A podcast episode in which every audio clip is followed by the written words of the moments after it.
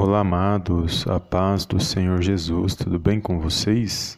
Sejam bem-vindos a mais um vídeo aqui no canal Palavra Vidas. Deus abençoe a sua vida, a sua casa e a sua família no poderoso nome do Senhor Jesus. E hoje mais uma palavra abençoada do dia, Evangelho do dia, onde eu creio que o Senhor falará ao meio ao seu coração. Desde já quero agradecer a todos os amados irmãos e irmãs que têm se inscrito aqui no canal, que têm compartilhado os nossos vídeos. Que Deus possa abençoar cada um poderosamente, no nome do Senhor Jesus. Amém. E a palavra de hoje se encontra no livro de Romanos, capítulo 8, versículo 26, que diz assim: Também o Espírito semelhantemente nos assiste em nossa fraqueza, porque não sabemos orar como convém mas o mesmo Espírito intercede por nós sobremaneira, com gemidos inexprimíveis.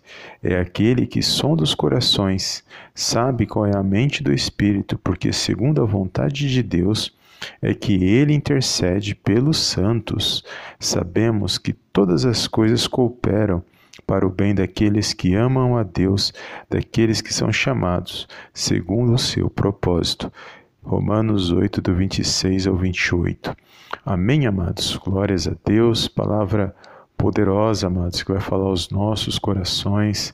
E a palavra de Deus nos ensina que há dois intercessores para mim e para a sua vida.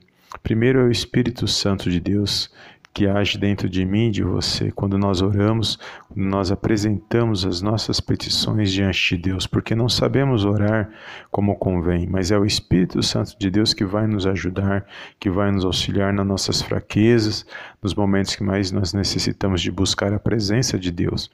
E é nesse momento que o Espírito Santo de Deus dentro de nós, com gemidos inexprimíveis, ele apresenta nossas orações diante do Pai. É por isso que nós temos que ter um relacionamento com Deus, buscar a presença do Espírito Santo de Deus nas nossas vidas. E o segundo intercessor é o próprio Senhor Jesus, porque a Bíblia diz que ele é o nosso intercessor diante de Deus nos céus. Ele é o nosso advogado. É ele quem advoga por nós e quando é apresentadas as nossas causas diante de Deus. É por isso que nós temos que andar em justiça diante de Deus. Não podemos andar de qualquer maneira, de qualquer forma e querer que Deus ele nos justifique porque sabemos que o nosso Deus é justo e ele age nas causas impossíveis na minha e na sua vida. E quando fala aqui da palavra de Deus, os dois intercessores, amados, é poderoso porque o Espírito Santo de Deus, ele nos ajuda a vencer essas situações. É Ele que nos consola, Ele que abre a nossa mente, abre os nossos olhos espirituais e os nossos ouvidos para que possamos ouvir a voz de Deus. Porque as lutas são grandes, os desafios, as situações, as adversidades são muitas para com as nossas vidas, porque os dias são maus. Mas nós temos que nos fortalecer em Deus por meio da presença do Espírito Santo na minha na sua vida. Então não deixe de buscar a presença de Deus, de orar, de apresentar suas causas, suas situações diante de Deus, sempre lembrando que o nosso Deus e Pai, ele está no controle e na direção de todas as coisas.